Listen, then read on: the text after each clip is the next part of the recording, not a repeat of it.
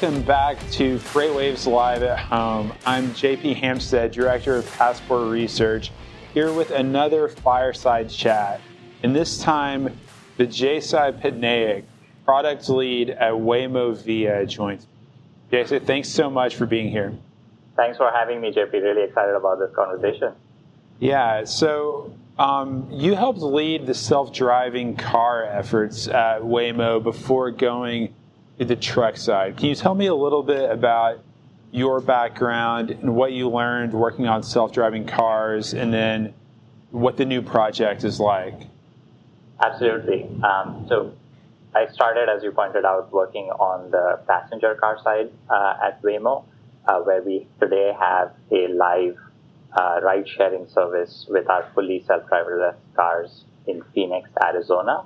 Uh, so I started by working on our perception systems, which is a part of the technology that takes all of the information from our sensors and helps our vehicles understand uh, what's around them. And uh, it was an amazing learning experience to take the technology uh, and convert it into a product that today members of the public in uh, Arizona, Phoenix, Arizona, use on an everyday basis. They give us feedback on it, and we iterate and continue to improve that product. Uh, while we were working on the passenger car side, um, I helped start the trucking efforts at Waymo because we saw a huge potential to make the trucking industry safer, stronger, and more efficient. Um, and so we've been working on Class 8 trucks uh, since about 2017, and now, I now spend all of my energy on trucking. That's great. Um, now I can imagine that there are like so many different applications for self-driving technology in trucking, whether it's sort of the power units that just shift um, containers and trailers within a company's yard, whether it's drayage or something like that, local deliveries. Um, what, what's kind of the, the range of applications that Waymo Via looked at and where are you guys focusing uh, on commercial vehicles first? Yeah, so I'll start by giving a quick overview of Waymo itself and how we think about the technology, and then dive into your question about uh, which areas we're focusing on first. Uh, so Waymo um, is a self-driving technology company based in Mountain View, California. Our focus is uh, L4 self-driving technology, which means an empty car or an empty truck can move uh, goods or people safely to where they need to go. Uh, and the way we think about it, uh, we call this self-driving technology the Waymo driver. Um, and the way we think about it is that the Waymo driver can have applications in a number of areas. Uh, so one of them is uh, Waymo One, which we talked about briefly just now, which is our ride-sharing service for moving people. And Waymo Via is our uh, uh, service for moving goods, and that includes both trucking as well as local delivery. On the trucking side, uh, we uh, uh, we uh, our initial focus is on on highway driving. Um, so we're talking about routes where the majority of the miles are uh, highway miles.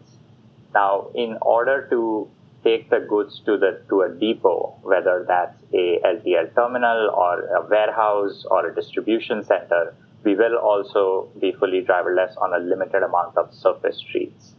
However, uh, the, the, the cases that you see of city driving where there are trucks going to deliver goods to the neighborhood supermarket, those are more challenging cases for trucking that we'll tackle later.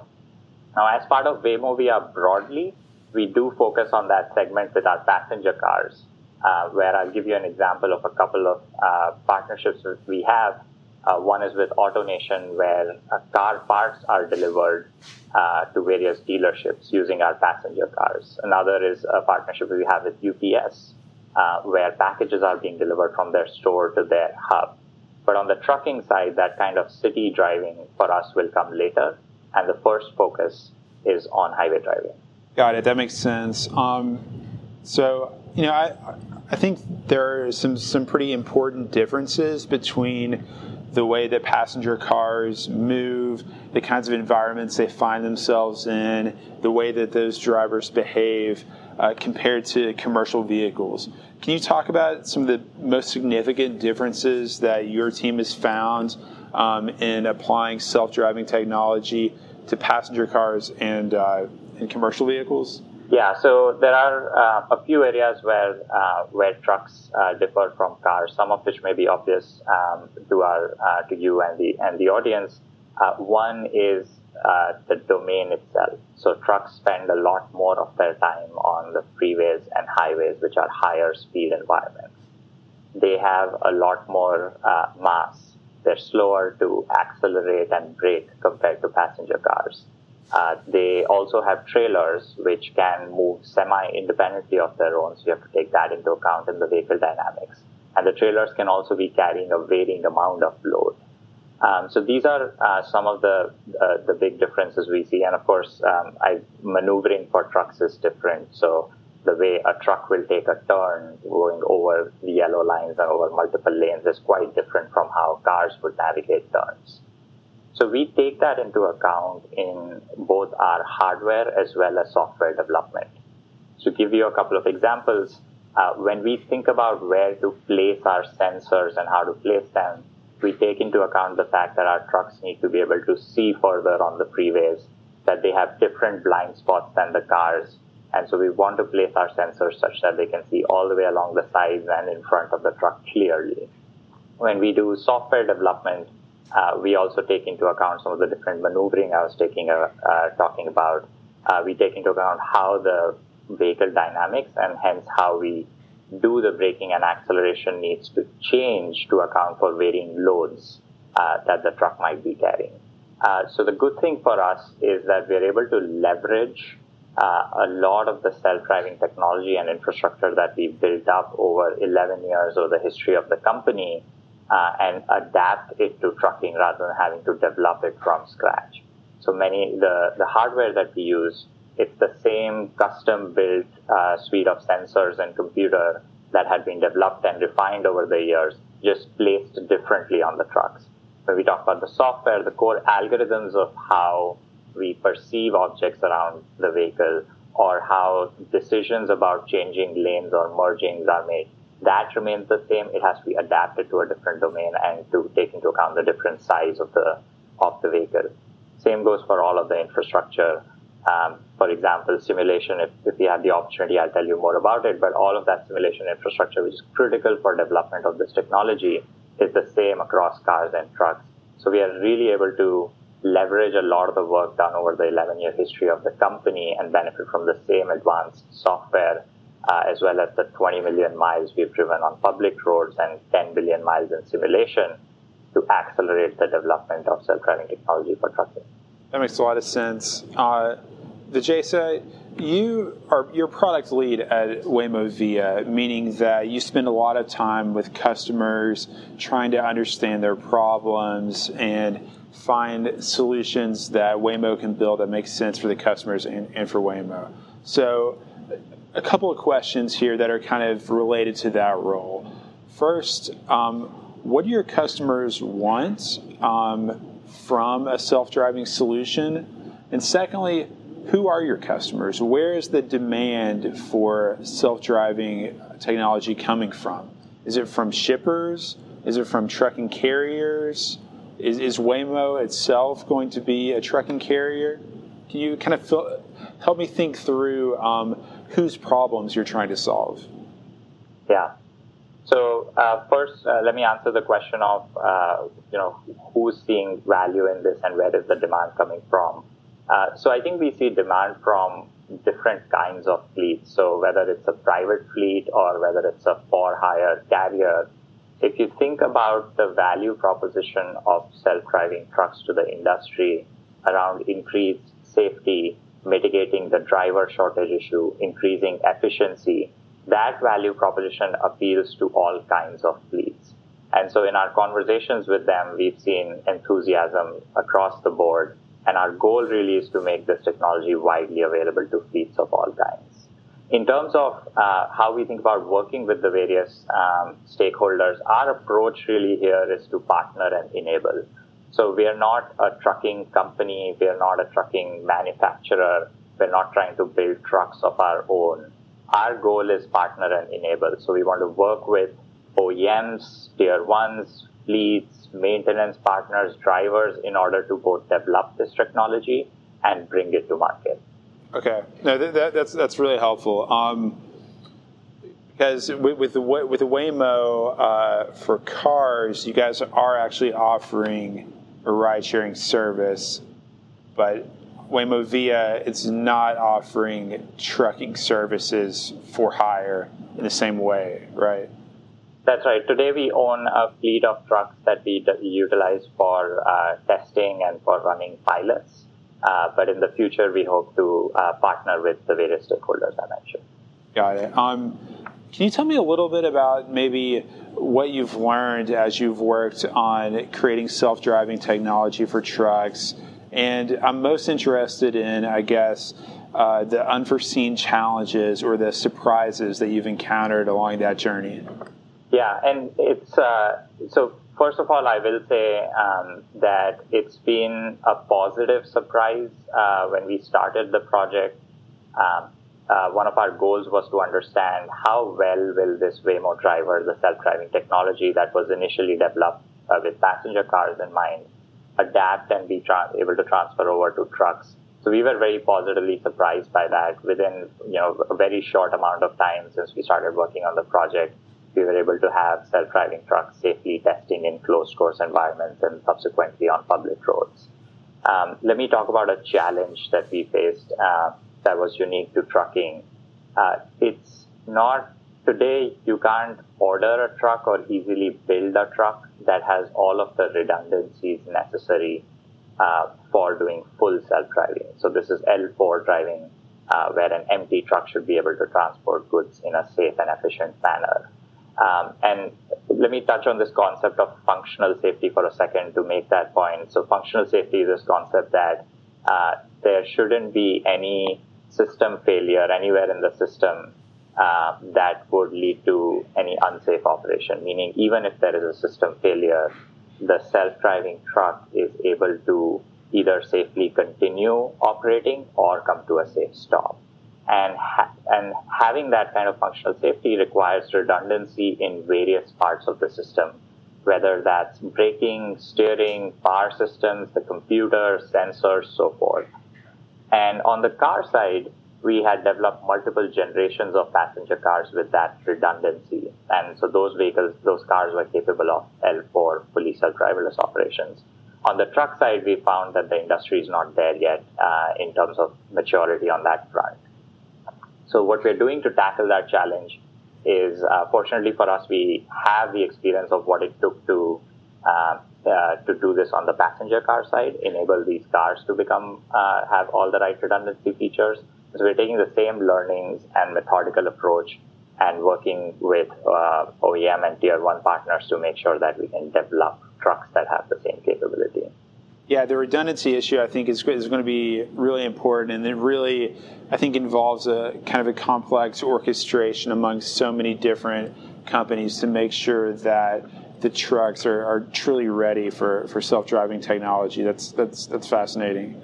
Um, another question I have, and I think that probably are on a lot of people's minds, the more media they consume about self-driving technology, especially as it applies to trucks, is there are a lot of fears.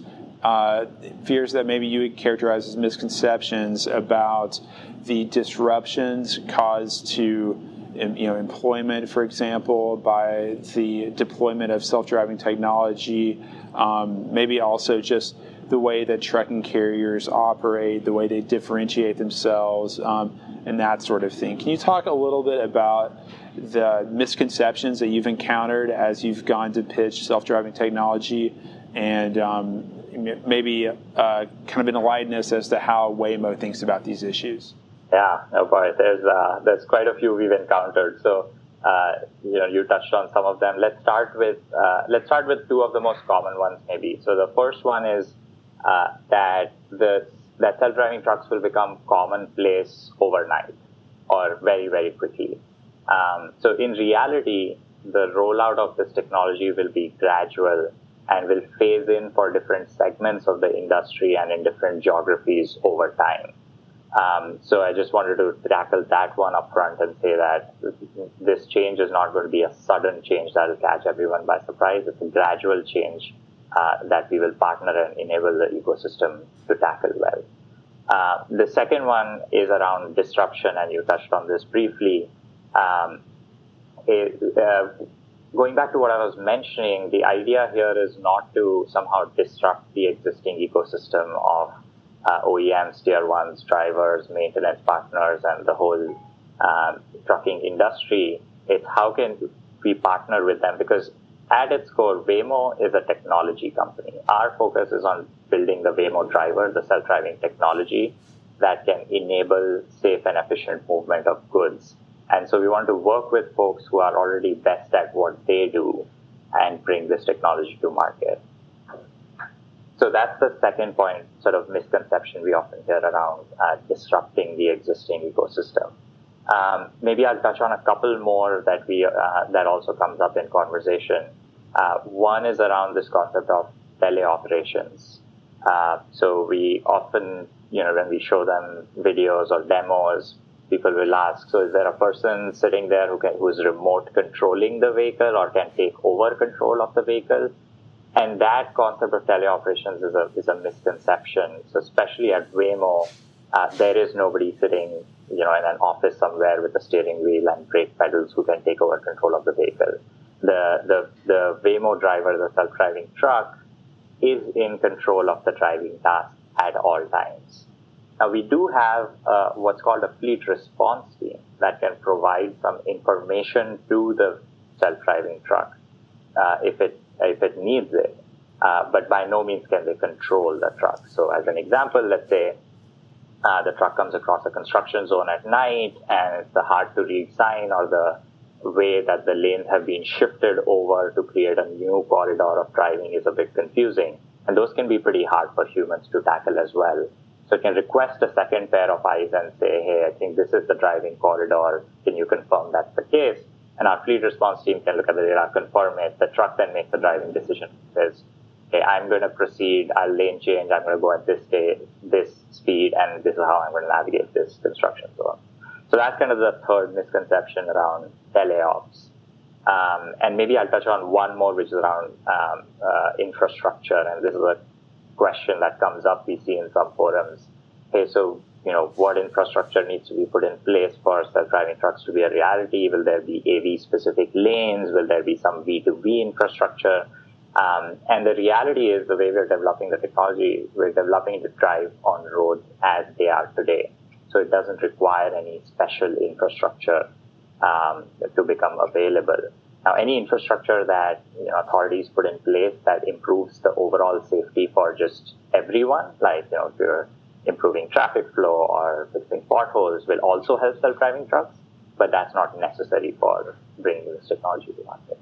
Thanks. Um, no, that's really helpful. I love the, the stuff about the remote um, you know driver or whatever and and the, the infrastructure I think are really two important points uh, of clarification um, that are really crucial. Um, one of the things that I'm kind of obsessed with when I think about self-driving technology are the second order effects, uh, some of which may be um, unanticipated by by people who talk about just you know how much money a truck carrier could save if they didn't have to pay a driver. You know things like how do how does the shape of a logistics network change when hours of service no longer exist, or or what happens um, to uh, you know trucking margins when um, it's robots competing against robots that can you know and, capacity becomes almost endless. So my question to you is, what is the one big uh, change in the future that you think could happen